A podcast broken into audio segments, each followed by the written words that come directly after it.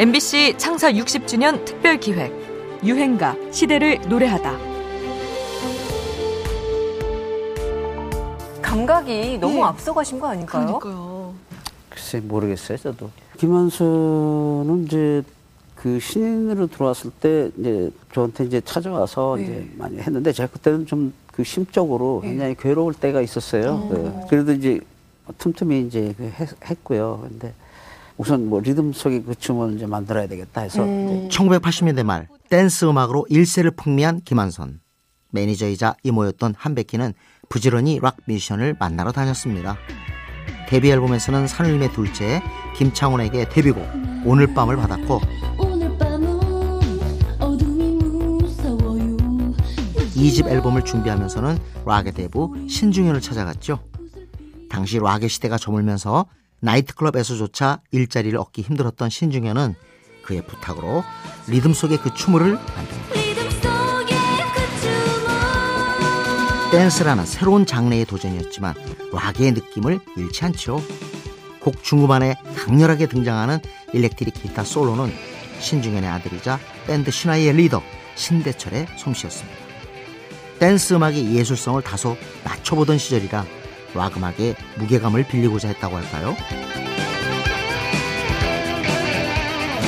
실제로 데뷔 초창기에는 김완선을 놓고 반짝 가수일 거다, 금방 사라질 가수다 이런 부정적인 얘기가 오가기도 했지만 끊임없이 혁신을 시도했던 그의 음악들은 그렇게 만만하지 않았습니다.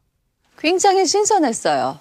가요 스타일이 아니었죠. 그때 가요는 그대 이름은 바람 바람 바람 뭐 이렇게 좀 서정적인 예. 곡들이었다면 제 노래는 그때 약간 전자음을 좀 많이 사용을 했었어요.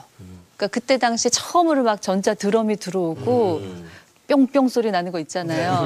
그런 기계 거, 예. 그리고. 샌드사이저의 음에서도 하이톤을 많이 써가지고 그런 음을 좀 많이 넣고 그런 것들이 다 이렇게 접목이 돼가지고 좀 특이한 사운드가 나왔던 것 같아요. 실험 정신으로 새로운 문물을 도입하고 과감하게 도전한 덕분에 역사에 남는 명작 유행가가 탄생할 수 있었던 게 아닌가 합니다. 강력한 힘이 생명인 도음악, 댄스 음악과 락 음악의 빼어난 조합을 선보인 80년대 dancing queen의 유행가입니다. 김완선, 리듬 속의 그 춤을.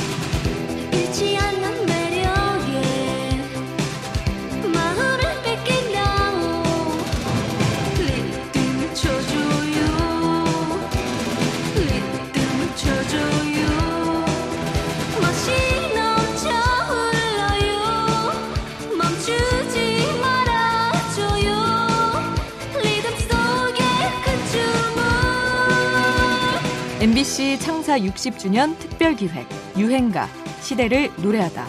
지금까지 음악 평론가 임진모였습니다. 한